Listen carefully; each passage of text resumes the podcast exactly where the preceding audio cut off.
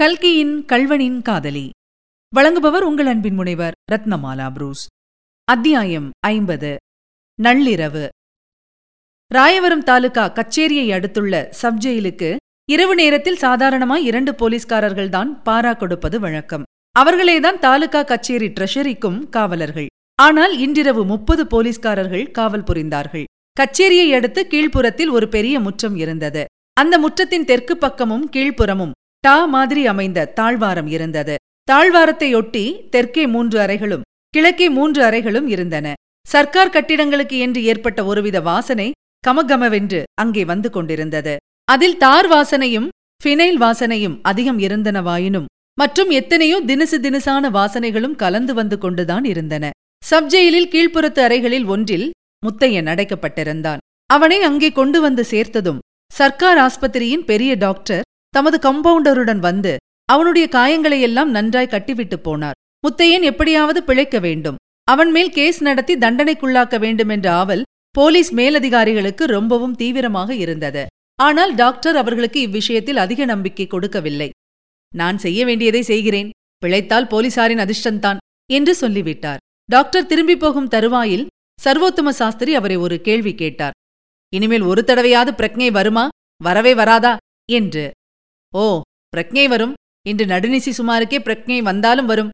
ஆனால் அவனிடம் யாரும் அதிகம் பேச்சு கொடுக்கக்கூடாது என்றார் டாக்டர். சப்ஜெயிலில் தென்புறத்து தாழ்வாரத்தையொட்டி இருந்த அறைகளில் ஒன்றில் குறவன் சொக்க அடைக்கப்பட்டிருந்தான் அவனுடன் பேசிக் கொண்டிருந்தார் சர்வோத்தம சாஸ்திரி. அன்றிரவு சாஸ்திரி தூங்கவே இல்லை. இந்த கேஸில் ஆரம்பம் முதல் சிரத்தை கொண்டவராதலாலும் கடைசியில் முத்தையனை பிடித்தவரும் அவரே ஆதலாலும் கைதிக்கு பக்கத்திலேயே இருக்கவும் அவனுக்கு ஸ்மரணை வரும்போது அவசியமான விசாரணை செய்யவும் சாஸ்திரிக்கு அதிகாரம் கொடுக்கப்பட்டிருந்தது. முத்தையனுக்கு ஸ்மரணை வருவதற்குள்ளே குரவன் சொக்கனிடம் சில விஷயங்களை கேட்க வேண்டுமென்று அவர் விரும்பினார். குரவன் சொக்கன் முன்னமேயே பிடிபட்டு விட்டானாயினும் அவனை எவ்வளவோ பாடுபடுத்தியும் முத்தையனைப் பற்றி ஒரு வார்த்தை கூட சொல்ல மாட்டேன் என்று ஒரே பிடிவாதமாயிருந்தான் இதனால் அவன் பேரில் சாஸ்திரிக்கு ஒருவித மதிப்பு கூட ஏற்பட்டிருந்தது. இப்போது முத்தையன் பிடிபட்டு விட்டபடியால் சொக்கன் தனக்கு தெரிந்ததை சொல்வான் என்று நினைத்தது சரியாயிருந்தது.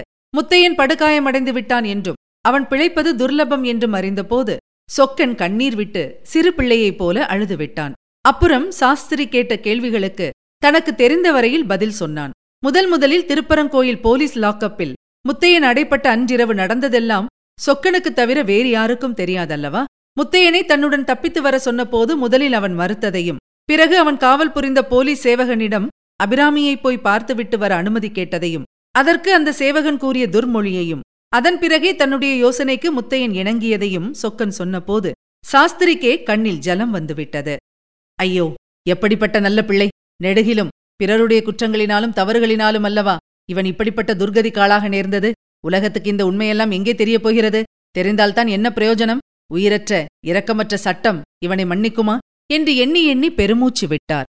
நள்ளிரவு வழக்கம் போல் பாராசேவகன் டங் டங் என்று பன்னிரண்டு மணி அடித்தான். மணி அடித்து முடிந்ததும் மறுபடியும் நிசப்தம் குடிக்கொண்டது முத்தையன் தான் எங்கேயோ அதலபாதாளத்திலிருந்து மேலே மேலே வந்து கொண்டிருப்பதாக எண்ணினான்.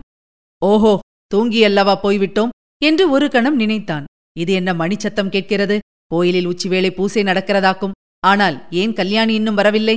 முத்தையனுடைய கண்கள் திறந்து கொண்டன. சுற்றுமுற்றும் பார்த்து விழித்தன. ஓ இது கொள்ளிடக்கரையில்லை பாழடைந்த கோயிலும் இல்லை.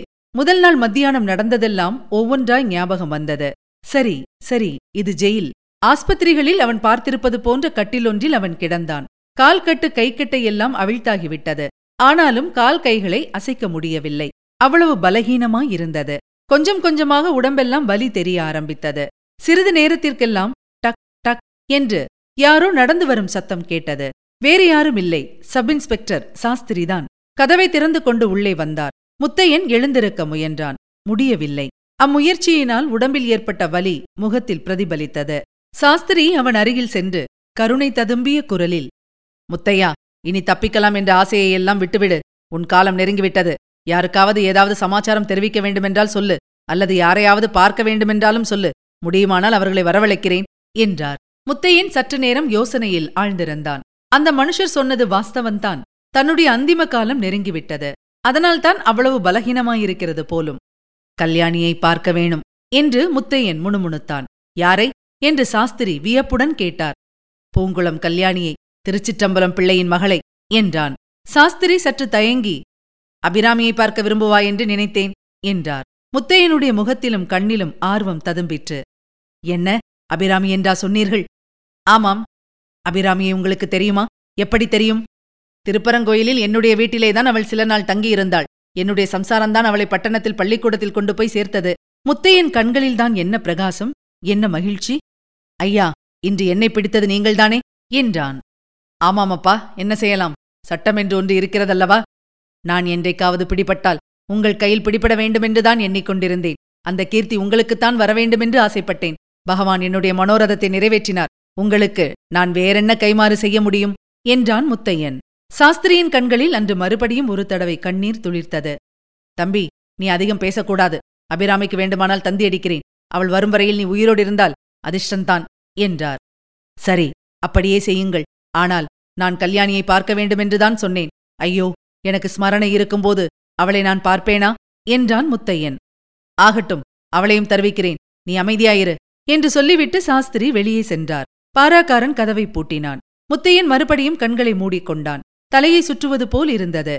மயக்கமாய் வந்தது. அந்த அரைமயக்கத்தில் அவன் காதில் பின்வரும் பேச்சு விழுந்தது. சங்கதி என்னவென்று தெரியாத உனக்கு? பூங்குளத்திலே இவனுக்கு ஆசை நாயகி ஒருத்தி இருந்தாளாம். அவள்தான் இவனை காட்டிக் கொடுத்துட்டாளாம். சாஸ்திரியார் அதை மறைச்சு தானே திருடனை கண்டுபிடிச்சிட்டது போல் ஆர்ப்பாட்டம் பண்ணுகிறார். அந்த பெண் மட்டும் துரோகம் பண்ணாவிட்டால் இவனையாவது பிடிக்கிறதாவது? உலகத்திலேயே பொம்பளையால் கெடுறவங்க தானே அதிகம். தெரியாமலா பெரியவங்க? இந்திரன் கெட்டதும் பெண்ணாலே சந்திரன் கெட்டதும் பெண்ணாலே என்று பாடியிருக்காங்க. பாரா சேவகர்கள் பேசிக்கொண்ட இந்த வார்த்தைகள் முத்தையன் காதில் விழுந்தபோது அவனுடைய நெஞ்சு படபடவென்று அடித்துக் கொண்டது. அடுத்த கணம் அவன் மறுபடியும் பிரக்ஞை இழந்தான். இதுவரை நீங்கள் கேட்டது கல்கியின் கல்வனின் காதலி. வழங்கியவர் உங்கள் அன்பின் முனைவர் ரத்னமாலா புரூஸ். மீண்டும் அடுத்த அத்தியாயத்தில் சந்திக்கலாம். தொடர்ந்து இணைந்திருங்கள். இது உங்கள் தமிழோசை எஃப்எம் இதெட்டு திக்கும் எதிரொலிக்கட்டும்.